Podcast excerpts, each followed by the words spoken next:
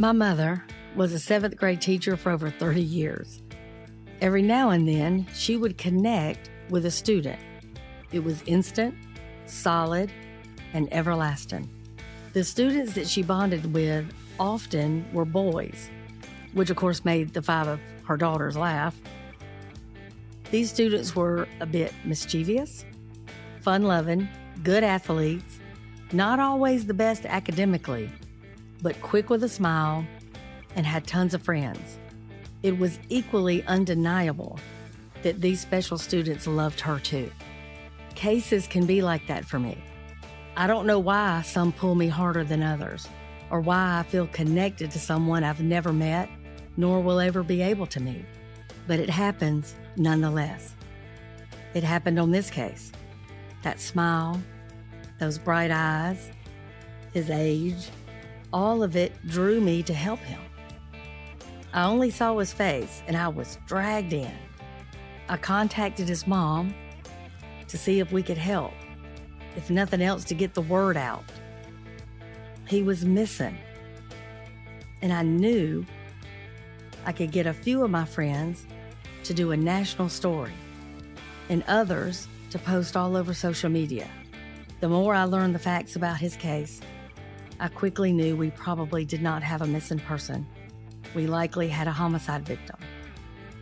Like my mother, this mischievous, fun loving, athletic, quick with a smile kid had pulled me in, and now I must help find his killer. On September the 4th, 2017, Jabez Spann could not be found. It was later discovered he had possibly witnessed a murder. He was only 14 years old. An exhausting search for Jabez went on for 18 months. It's Labor Day weekend, 2017. People are outside. They're grilling. They're visiting with one another. They're celebrating. Jabez was seen a couple of times by different neighbors and friends. People said, Oh, we saw him with a couple of other kids about his same age. Nobody paid much attention. It was a familiar scene. Everybody out, maybe some fireworks, you're grilling. Again, you're seeing neighbors you haven't seen in a while. Everybody's enjoying the day. So, as always, let's start where it ended. This case takes us to Sarasota, Florida just south of Tampa, 15 square miles that sits on the Gulf Coast, some of the most gorgeous beaches in the world. Siesta Key is one of my favorite. They've got Lido Key, Longboat. The population, 55,000 people. Now they've got some notable folks from there. Joe Perry from Aerosmith, basketball coach Dick Vitale, and author Lois Duncan that ironically was also a mother of a child that had been murdered. So we know Jabez was last seen September the 4th near 22nd Street. Two weeks would go by before there was a child alert. Why was there a delay from law enforcement? Well, in the beginning, they believed he was with friends, hanging out, having fun. Everybody believed he would return home any minute. His grandmother was one of those people. She thought, well, he's hanging out with friends, maybe playing a video game, and time got away from him. But she grew panicked when he did not show up for school on Tuesday. Remember, Monday was a holiday, Labor Day. There was no sign of him. None of his friends had seen him. The neighbors hadn't seen him. This was now real. Sarasota had a missing child. It got more real, y'all because on September the 10th, a category four hurricane, Irma, hit Florida. The winds were 177 miles an hour. There was flooding.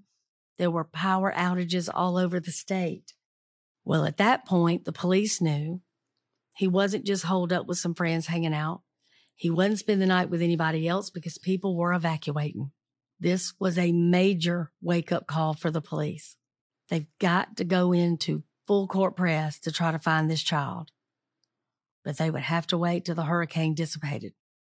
Florida Outdoor Advertising Association donated digital billboards. The reward was $6,000 at this point. On October the 26th, the FBI joined in the search, as well as FDLE, and then Sarasota PD recanvassed everything from North Water Tower Park to Newtown. Here's our first twist. Court documents in this case show that Jabez might have witnessed a murder a week before he disappeared. I know this sounds like a TV show, but if somebody possibly witnessed a murder and then they go missing themselves, you just get a bad feeling. Twist number two the witness, Reginald Parker, told numerous people about Jabez seeing the murder. Reginald Parker told Jabez's mama, grandmama, and a neighbor, Lucille Tillery. Now let's be very clear. Reginald Parker was said to have been a witness to Jabez witnessing the murder of Travis Combs. So you will hear me refer to Mr. Parker and Jabez as witnesses. Twist number three the murder victim that Jabez possibly witnessed was Travis Combs. Mr. Parker reportedly stated that Jabez said, and I quote, Oh my God, y'all shot him? End quote. Well, that might make you think that Jabez knew the victim and possibly knew the shooter because he said, Y'all, y'all shot him. Travis Combs was 31 years old, killed August 28th at 9:30 at night. He had been visiting family at the 1600 block of 22nd Street. The body was found next to his aunt's home. After the murder, the killer took off in the victim's car. The victim was set to go to work the next morning at 4:30. His car was found in a neighboring county, burnt. Twist number 4. Reginald Parker goes to jail on unrelated charges. Twist number 5. Reginald Parker changes his story once he's inside jail. Reginald Parker denies telling Jabez's family members that he witnessed Combs' murder. Mr. Parker reportedly says Jabez said, Oh my God, y'all shot him. But again, he later denies ever saying that, even though he told multiple people the same quote. There have been reports that he saw Jabez say, Y'all shot him? So that makes him a witness. Jabez, you may hear me later say, is a witness. And what I mean by that is if he witnessed a murder that also makes him a witness. It's two separate people witnessing the same event from different vantage points. Twist number six. In cold cases, you always work backwards. In this case, backwards from Jabez going missing is the murder of Travis Combs. The two cases are possibly connected. And there's no way you can't look at both of them. So the first victim is killed on 22nd Street and his car is dumped in Manatee County. The second victim is last seen on 22nd Street. So at this point, we know both cases, the victims were outdoors when they were last seen alive. Both were on 22nd Street, both in their neighborhood or a neighborhood of their family that they're comfortable in, surrounded by people that they know, neighbors and friends. Both instances occurred with other witnesses around them, and the witnesses knew both victims, knew them by name. Now we come up on September the 4th, 2018. Jabez has been missing for a year. The Combs murder is still unsolved. At this point, the reward is now $50,000. Twist number seven. February the 16th, 2019, the remains of Jabez were found on a rural road in Manatee County, just west of I 75. A man working on his fence found him around 4:30 on the 16th. He was not identified through dental records until the 19th. Unfortunately, we are talking about the murder of Jabez. Law enforcement has got to see they're connected. Jabez had no enemies the police had never had issues with him, He didn't do drugs. He didn't do alcohol, wasn't in a gang. There was no reason to kill him unless he was a witness to murder. Both of these cases happened less than a block apart. There are no suspects, none. No idea how we got to Manatee County. No idea what the motive would be. But here's what I do know there's folks that know Jabez that are keeping their mouth shut.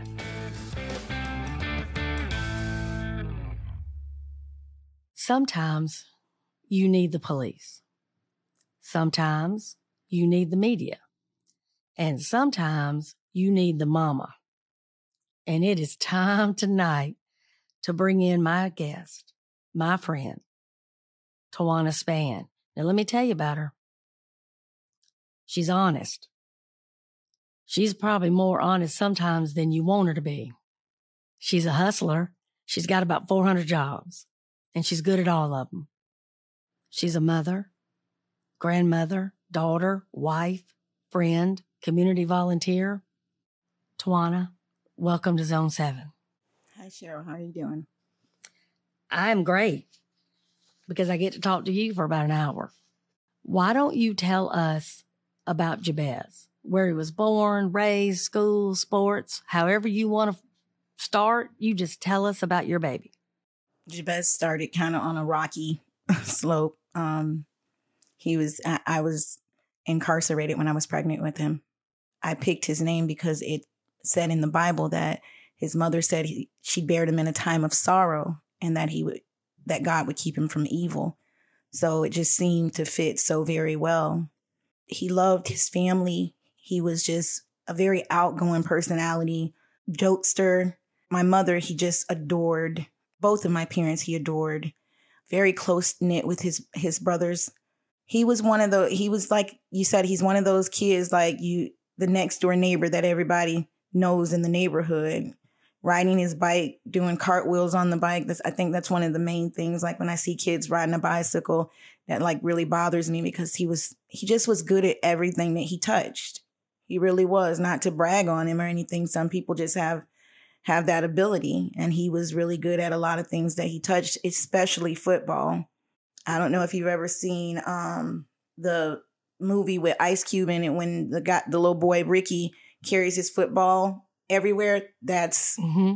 that's Jabez. Like everywhere he went, he's like throwing the football with some of his friends or something. He was always just very good in football. So he had big plans for football. Yeah, he um had just came from the Dallas Stadium like 2 weeks before playing over in Dallas. So we really truly I, I mean, he had told my mom he was like I'm going to buy you a house granny, you know. So he had he he really thought that he had the ability to um rise above getting out of the neighborhood and seeing himself doing something totally different than what everybody else and the way he was performing we all kind of thought that maybe he, it was true so when this came about it was just like it it definitely knocks you off your balance really well, you know, one story I remember you told me he was so dedicated to that next level of football that he would not miss a day of school.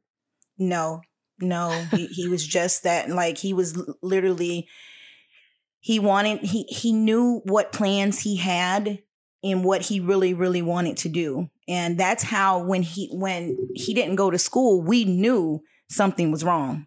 That's just how dedicated he, he was to going to school and making sure that he his high school career was something that he could put in a lot of good work in. So that's what was alarming. If he, you know, if he had been somebody that just did this out of the ordinary, then it wouldn't wouldn't have been like that. But that's what threw everybody off the next day when he didn't show up for for school or he didn't come home. It was just it wasn't his behavior.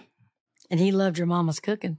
Yeah. My mom and him have a very special bond. Um, she ended up getting him when he was very young, and they took Jabez out of my arms, and they actually was about to adopt him out, and I was frantic. I couldn't find my baby. my mom stepped in and she she was like her and my father was looking for him everywhere and found out that he was somewhere down in Venice uh, with a very good family but you know they wanted their grandchild you know he had been put in the system without consent i remember her saying to me she was like when he when he went missing when he you know when he was older he was like she's she said to me literally breaking down in tears she was like i gotta look for him all over again Oh. you know Mm. it was she went through him being well we went through him being missing twice so and nobody doesn't really know that because it was only like a four month stint of the first time but we couldn't find him he was somewhere in the system they just took him away from me somewhere in the system and we had to track him down so we went through that two times in a row i'm well two times my mother and him that was his granny like he just truly, truly adored her. He was after my father passed away. I think he felt as though because uh, he, I, I wanted him to come back to live with me, and he was just like no, because he felt like he had to protect my mom. She he didn't want to leave her there by herself. And that tells you all you need to know about him right there. He was every kid. Yes. No, I get that. Yeah. Not not not just the good, you know, because all kids have their their moments. So I Sure. embracing that he's just every kid. It's not like he. I don't want to make it seem like he was just like church going. You know, he he had, he had his little rough moments. I think we Mhm. all do. You know what I mean? But that made him even more a person that everybody's relatable to. I can remember one night you and I were talking, it was kind of late, and we were laughing about him playing video games and cared about football and, you know, grandma's cooking and, you know, again, somewhat mischievous every now and then, but quick with that smile to get out of trouble. Yeah. And you said to me, Do you know what I'm talking about? Do you understand him? And I said, Do I know what you're talking about? I'm raising one. Okay. Yeah. He did. reminded me so much of Huck, you know, just that no matter what happened, like if he had a book report due the next day and it was 11 o'clock at night and he's like, oh yeah, maybe I should, you know, find a book. And I'm like, what? But then that quick smile where you just can't get mad at him. And he's like, oh, my teacher will understand. I'll explain it. You know, he just knows, He gonna, gonna- he's gonna get out of it. Yeah, I'm going to charm him. And, and he could for the most part. But then your mama had to make the call to you. that night when she had called me because I thought Jabez had when he had this coach that he was very very close with, um, Coach Joe. and I met Coach John and his son Joe and Mama Kane. Um, but I thought they he had went out on the yacht with them, but he stayed to go to the cookout with everybody else. So my mom, when she called me that night, her and Jabez sometimes had their moments because he's he's a teenager she's in her 60s they're not going to always agree on what is good for him at being his age because she's so old school Mm-hmm. and she called me that night and and i say this in every one of my interviews because i, I can, it just really really always resonates to me when i got on the road i was literally i was on the interstate i felt myself doing over 100 miles per hour on the interstate not even realizing not I, I was realizing I was doing it, but I not wondering like why I was doing it at that moment till I look back at it. So I get down there and I'm just like, you know, all the usual spots that he might just be like, I need a breather, I need a moment. And I'm just calling around. I don't stop by everybody's house. I'm like, hey, you know, I'm even thinking, does he have a new little girlfriend or something? And maybe he's over some girls' houses. Somebody tell me. But everybody was saying, I haven't seen him. Not even his friends, like his close, close friends were saying, I haven't seen him. So all of a sudden I asked one um one person and they were like, Well, I heard he witnessed a murder. Oh. And it just like it felt like I was in a twilight zone. It just was like everything stood still. And I'm like, well, when did you when yeah, he uh, he he was supposed to witness Travis's murder. I'm like, what? And mind you not, we got the call for Travis the week before because my brother is is basically married to his cousin. So they're directly related to us. So I started to panic. And I, I found my sister and I was like crying and I'm just like, wait a minute, you know, da da da da. And she calmed me down. I stayed all night just up looking, uh, up looking, up looking. I never went back home. And then after you you realize like his phone's going straight to voicemail. There's no social media activity. When my mom reported him missing, he was reported missing as a runaway.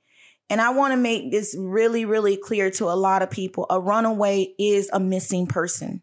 Amen. Say that again. A runaway is a missing person. If you don't know where your child is and you think they've ran away, the best thing for you to do is still do the necessary things that you would do for a missing person because those, the timing, the first week is so critical. The first week is so critical, but everybody was thinking that he was a runaway. He was, he was deemed a missing person, but a missing person as a runaway because nobody had ever seen anything violently happen to him or him being snatched. But it doesn't matter. If a person is gone, they're gone. That body is not physically there, and that should have the same. It should have the same treatment as any other missing person because it it could be critical. It is critical, and I got to jump in here a second. Not only is it critical, the first three hours are the most critical. And when law enforcement hears runaway, sometimes it, that's a little more relaxed than a kidnapping. But again, at this point, we didn't know what had happened to him. And this was out of character. And here's the other thing. For all the kids out there that do run away, where do you think they go? So they're going to the all night gyms and the bus stations and here and there, a place where a predator would go to look for the runaway. Right. So they are in so much danger from the minute they are missing. And I think that's something that, you know, needs to change. I think the, you know, the, the wording needs to change. Everything about that needs to change. And I think that's an excellent point that you're bringing up that, you know, uh, Jim Clemente, who wrote Criminal Minds and is a former FBI profiler, he says that we should never have missing that we should say endangered. And I think he's absolutely right because if I get an alert that says, Hey, you know, this teenager's run away, it's like, Oh, well, I guess they're partying with friends. If I get an alert that says endangered child, I'm going to stop what I'm doing. I'm going to look at it. I'm going to share it. And just that difference in language changes everything. So, Tawana, that's an awesome point. Yeah, because the thing about it is most sex trafficking victims that goes missing, they're runaways. They're they're runaways from their home and they're looking for a place to go and these people are very easily influenced because they're they're providing them with homes that they think and giving them what they think they should have, but they're using them as collateral. In the missing children or person space, it it has so many different elements of prevention. That's that is the key to endangered. I'm gonna I'm gonna say that word with with missing children, endangered and missing children, because prevention is what stops them from being so comfortable with doing what they're doing. I ended up staying down there. We had found another phone that he might have had, and we thought the people had him, but it wasn't, it was a false alarm then Irma, when Irma came, it was just like you literally have to stand still. Like I had to watch a hurricane pass by. Soon as the hurricane was done, I was out of there. I didn't know if it had, I don't know if I was in the eye or whatever. When soon as I thought it was done, I was out of there. You know, after a hurricane, one thing about teenagers, as adults, we have our own resources. I have my own money. I have my own car. I can, I can go get lost for a while without anybody even really knowing because I have my own resources. Children don't have resources like that. We are their resources. Social media is addictive to even adults. So you know children are going to be on there all the time. Once you see those things going cold, no social media, you're not trying to contact anybody to get any money to to get to eat. You're not going to stay out there without contacting some of your resources to eat, to travel, to you know what I'm saying? So he wasn't resourceful like that. 14, you're not resourceful like that. Most 14s aren't resourceful like that that are in school. And neither are their friends. Right. So when you see that they're not responding to the, those things, you know something has went wrong. You don't want to believe it. So I was out and about searching. I was out and about just asking questions, and I happened to come up on one of a friend of mine, and she was like, "Hey, you know your son." After I came back, your son was walking with a group of kids. And I'm like, well, who was it? Do you know who, do you know who kids it was? You know, frantic. And she was like, one of them was such and such. And I can't mention that name right now because it's an open investigation. So I was like, okay. So I go and I find out where he, well, I knew where he lived because he used to hang with some of my other my other kids. And he was like, I pull up and I'm like, hey, such and such, um, they told me that Jabez was with you. Do you know where he went, which way he went, what he had on? And he just yelled. And he said to me, he said, I don't have anything to do with what happened to Jabez. I mean, he yelled it at the top of his lungs mm. at me. And when he said it, I was like, what do you mean? What happened to him? And I just re- remember, I don't really know, like I said before, I don't really know how I got to the police station. I don't know how I even drove there because I was so, I was, I don't know. I don't even remember. I just remember getting to the police station and collapsing on the floor and the police officer coming out. And I'm telling them that what this kid just said about my my baby. And that's when it got it got way realer than I ever thought that it would get. Just listening to you, it's like there's just layer upon layer upon layer upon layer of just horror. So you you get a call that he's missing. Well, that's gut wrenching and horrible. And all these things go through your mind. Does he have food? Is he hurt? Is somebody got him? And then you've got to go and hear that he possibly witnessed a murder. Now, any parent whose child witnessed a murder, they would be just heartsick for that child to have to experience that trauma. And then you've got the hurricane where now you know good and well he's not just holed up somewhere with somebody. And then, of course, he's found deceased. And then you learn he was also murdered. And it's just like th- this whole thing has unfolded and you're doing the footwork. You're finding the witnesses. You're writing down the statements where somebody says to you, I didn't have anything to do with what happened to Jabez. And you key into what do you mean happened to him? And then you've already got a witness that tells you he witnessed the murder of Travis Combs. Yeah, but at this time, I mean, I was, they, after Irma is when Sarasota Police Department knew okay something's wrong and they they had heard about the murder as well. So once when I went over when I when I got to the police department again when I did collapse and I told them that what the um young man had said everything turned it was like a switch came on in Sarasota County and it was a wrap. They had become consumed after a while with Jabez because Sarasota County had never had any child to go missing without them them finding them. The last person that went missing that they didn't have a good outcome was Carlie Brucia. And she was caught on tape, snatched, later on raped and murdered. So that was they had an uh, an impeccable resume of finding missing people. So after they realized and a lot of pressure coming from different avenues because everybody was now posting where is Jabez.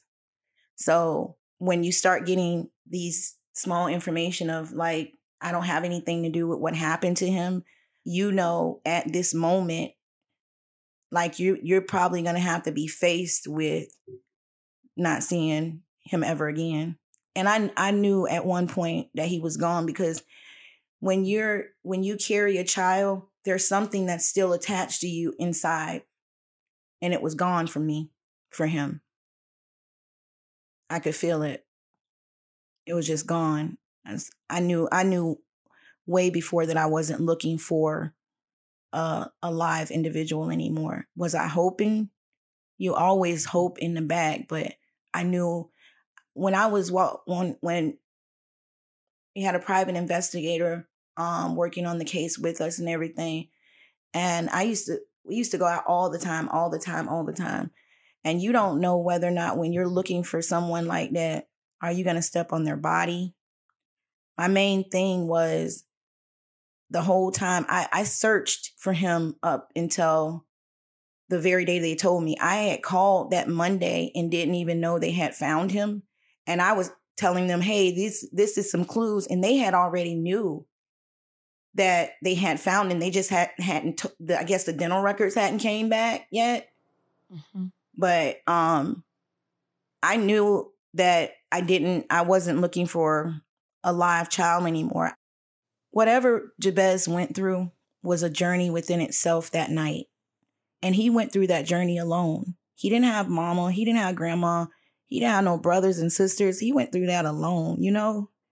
And I just wanted to make sure that if he was found, that there was somebody that was there with him to know that that somebody that he didn't have to take that journey alone too. So I don't know, it was very it was very important for me to be there when he was found, but I guess that God didn't want that. Maybe that wasn't um maybe that would have been a little bit too much for me. But the night they called that 19th, he was like, she she called me and I was all the way in Tampa. She said, Hey, can you make it down to your mom's house? And I knew right then the, the detectives would never call me at seven o'clock at night to tell me to come to my mom's house.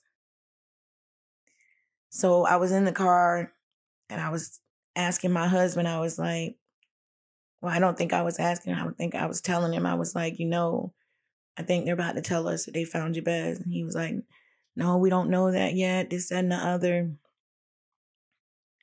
And they had the sheriff, they had people there to console us. And I think all of us was still just like in the back of our head, I think we was still just kind of like, no, mm-mm. And I just asked her, I said, where did you where did you find him at? Because I had looked everywhere.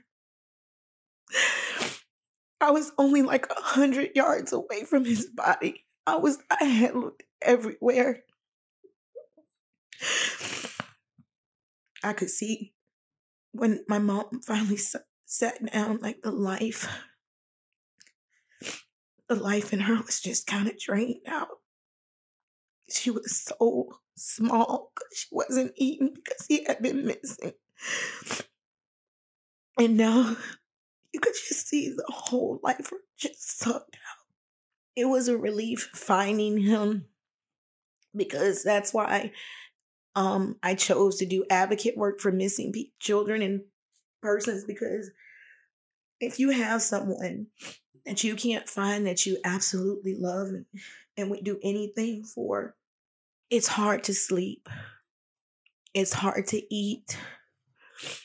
I remember my sister telling me, she was like, I feel like it's my fault. My mom was saying it was her fault, and I was carrying the burden that it was my fault. And I had to realize one day and actually tell them and sit them down and tell them it was not our choice for Jabez to ever be kidnapped. It was not our choice for him to ever be murdered. This was not our decision, and we're not carrying that load. We have enough to, to bear. We're not carrying that load too. Let's talk about street code for a minute. This episode is a standalone episode. This is not a series because this case does not require us to go week to week to week dissecting this case. This case requires us to have a call to action for this community. In Sarasota, there are people that knew Jabez Spann that I believe have information on who murdered him. Now, I understand if you don't want to talk to law enforcement. I get it if you're a criminal and you don't want to put yourself on law enforcement's radar. I'm clear that you don't want to look like a punk if you ever go to jail and they say, hey, you told on so and so, and now you've brought trouble to your own front door. I understand if you live in that community and you do not want to be retaliated against. I'm well aware of all the above. I don't understand how snitching is paramount to you not wanting to live next door or down the street or in the same neighborhood as a killer. So I'm asking anybody that has got information, tell a clergy, tell a social worker, call anonymously from a phone that ain't yours. Ask the local store if you could borrow their phone and make a call.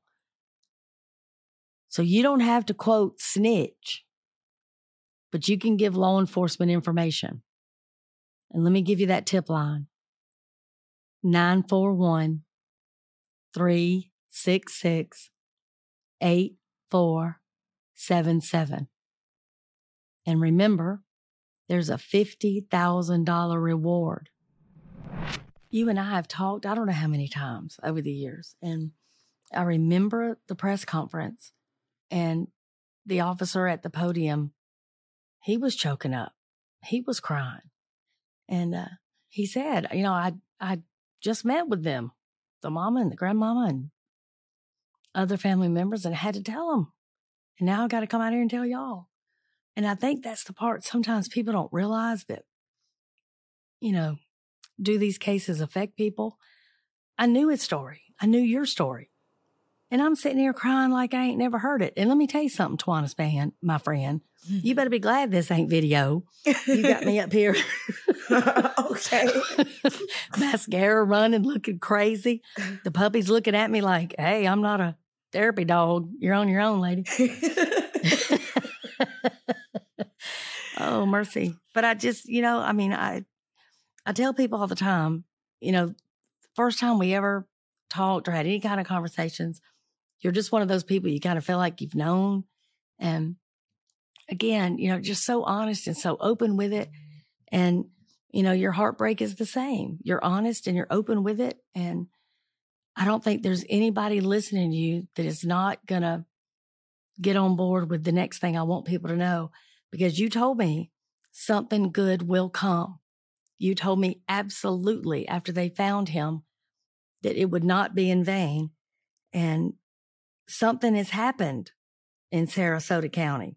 Yes, they have um they have new protocol all the way around for missing missing people and it's absolutely amazing.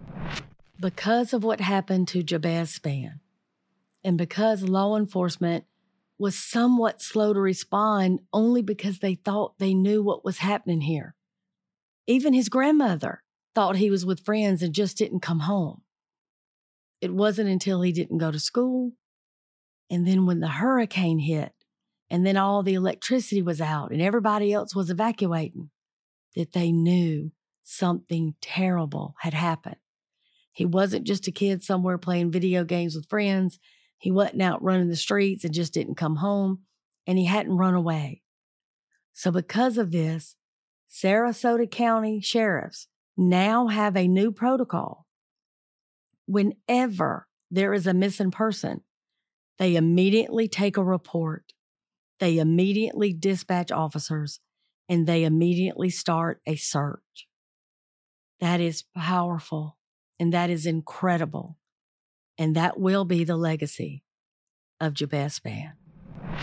I was chose to be one of the members of the FDLE, the FDLE parents well it's a group it's a it's a board that some of the parents serve on for missing children and sarasota county has been now exceeded the expectations of what they do for missing children. I think people can follow their alerts now are they just don't if it's a missing person, it's going on their Facebook.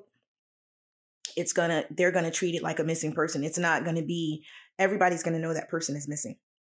And I have to I have to say to Sarasota County because it wasn't I it broke us, but there was not a dry eye and when they had to break that to us. They had took Jabez on. It might have been a rough beginning, but once they were all in, it's still to this day, some of them bring my mother Christmas presents. You know, it you you start to bond and and I needed the community. I needed the community so bad to just like, hey, step up a little bit. And I didn't I didn't get my mother's been in that community for years, uh, 40, 50 years. I thought they would do it for her. She's she she's kept people's children. She's ran a daycare. I mean, people know her. Church people know her. And not some of the leaders in the community never even came by to bring her a, a present, you know, a pie or, you know, just the old things you used to do as a community when something has went wrong like this. They never did that. You know, we had a we had a um, pastor that had information information pertaining to Travis, but we don't know if it would have led to Jabez, and he wouldn't even speak on it. He invoked his pastoral rights. And see, that's the thing that blows my mind. I'm just nonplussed by some of the people that will not come forward, will not take action. And, you know, I had a chance to speak to the detective once, and I spoke to your private investigator more than once. I know their determination, I know their dedication.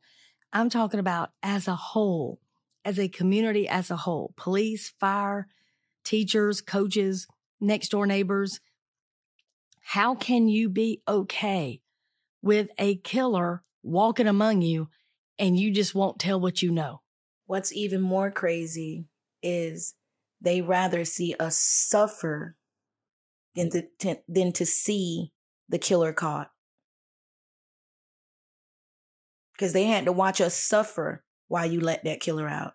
Let that let the killers on the loose.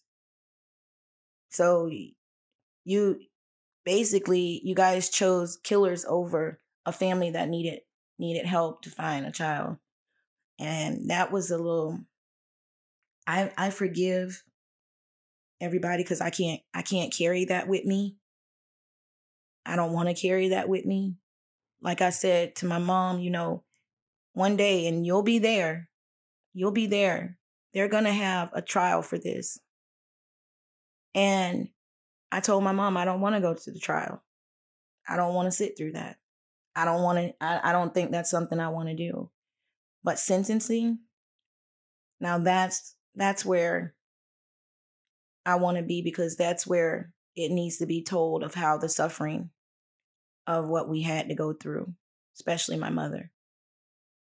I, I, I don't even I tell you the truth I don't even care about my feelings as much as I do my mom's because she was the closest thing to him she was. And, you know, how do you call and tell your daughter that you have lost her child and she left her child with you?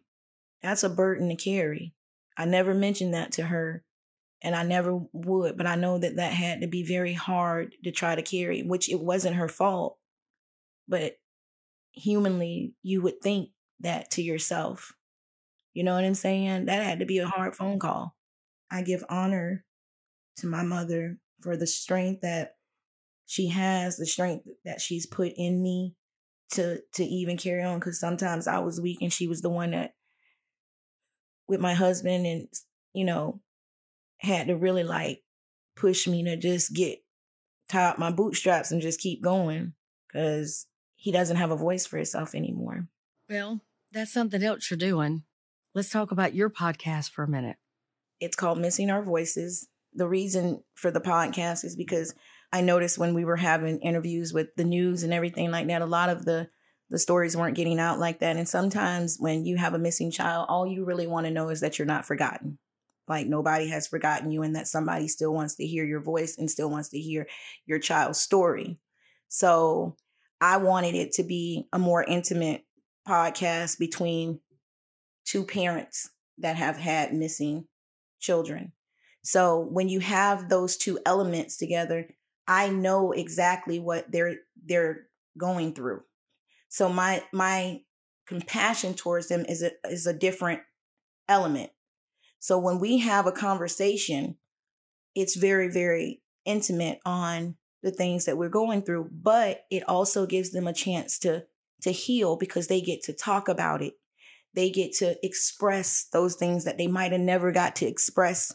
And it's really crazy because one of the one of my guests when I first met her, Jabez was still missing. it was really crazy. I met her on my Facebook page and Jabez was still missing.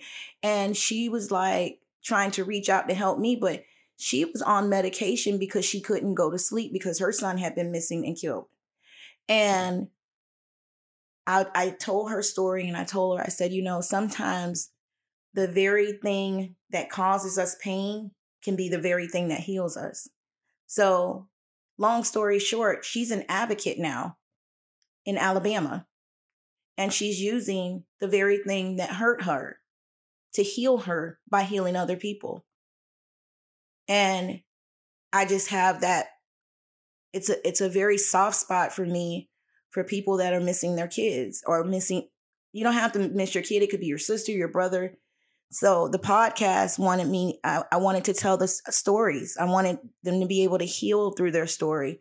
I also um, am putting on other elements in the podcast. I have uh, one of the podcasts that are supposed to come out this week. It's a it's with a grieving counselor. And it shows people that how they can start healing in this whole process. We have guests that's coming on for sex trafficking. We have police officers that we're bringing in because when I first thought about it, I just wanted to tell the stories. But then I was like, we need to tell all the elements of what makes this and what people go through because those officers, they have kids. And one of the detectives that worked on my my case, her daughter was the same age as um as Jabez when she went missing, when he went missing. So every night that cop has to go home and look at their child, knowing that they're mm-hmm. looking for someone else's child. Mm-hmm. So it's, we don't really get to, we don't, we just see them as law enforcement, but we don't see that they're human beings that are raising their kids and, and going through and taking on this, this large amount of pressure and have to go home and deal with that. So I just think that um like with FDLE, FDLE, I didn't know until I was on that board that they are behind the scenes. They have a tremendous amount of stuff that they're doing with Amber Alerts and everything like that. So it's more than one element that to missing children. And I just think that everybody should be able to tell the story because everybody is affected with it. It's a community disease. That's brilliant. Absolutely. And FDLE is one of the best in the country. There's no question about it. And again, you don't have to do anything but watch that press conference, see their devotion and support of you and Jabez and, you know, trying to solve this thing. So let's talk real quick. Where is the case now? Are they, you know, going back over the scenes? Are they trying to connect the dots between Jabez and Combs? Are they looking for witnesses? Are they interviewing cellmates of Parker? What's going on if you know? All I know right now is I, I do a checkup like at least every week to see okay. what's going on, or I try to do a checkup every week because I know they're tired of me by now. I am. I know they probably like this lady is just not gonna give up. Um, I don't see how I can, but right now I think they're they're just combing through all the parts that maybe some of the things that they didn't that they missed. Um, I think that they're bringing in some new eyes on on everything. Sometimes you need that, but I don't think that they stopped. Um, do I think is as as important as it was when it first started? No, because over time, um, there's other cases that come through, other things that come through. So I know it's not at the fore forefront, but I do believe that they're still actively making sure that this case gets solved. And I, I still believe that it will. I really do. I think it's going to, I really think it's going to be sooner than later. I have that feeling too. And I'll tell you, if you solve Combs, you'll solve the case of Jabez Spann. And it might be the other way around. It sure Lord might, Mama. I'm hoping that Travis's case gets gets solved because you know they put out the, like this is a drug deal gone wrong or whatever. Travis had a son. He worked at a company for almost 15 years. And no matter what it looked like, he still is a human being. And I don't like people take the element of what they think is going on in someone's life a- away from the element of a person being a human being, you know. Um, and I say this to say that the picture that was painted, like people basically tore me down as a person and looked at me being a person and all the mistakes I made instead of saying, hey, it doesn't matter what she did. This is happening and this is what we focus on. So it's just sometimes people, instead of accountability, they would like like to do blame game. And every last one of us in all these cases are human beings that have mothers, that our daughters and and and sons and and none of this none of this deserves to happen to any of them. Absolutely correct. 100%. Tawana, I cannot thank you enough for coming and being with us tonight. And again, just opening up your heart and sharing something that is just unimaginable. But I think everybody listening to you tonight is going to be a better advocate, police officer, detective, potential juror. So I appreciate you very much. Thank you too. I appreciate you also. So I'm going to end Zone 7 like I always do with a quote from somebody that's in my Zone 7. Tonight it comes from Kelsi German, the sister of murder victim Liberty German, who was killed on the bridge in Delphi. And Kelsi says, Never assume they just ran away. Assume the worst and work down from there. And no matter what, don't call off the search. I'm Sheryl McCollum, and this is Zone 7.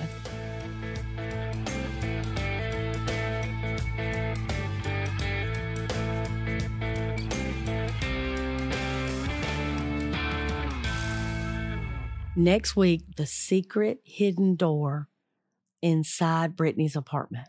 Was the killer already inside? Is that why there was no forced entry? Join us and hear Maggie Zingman tell you about the murder of her daughter, Brittany.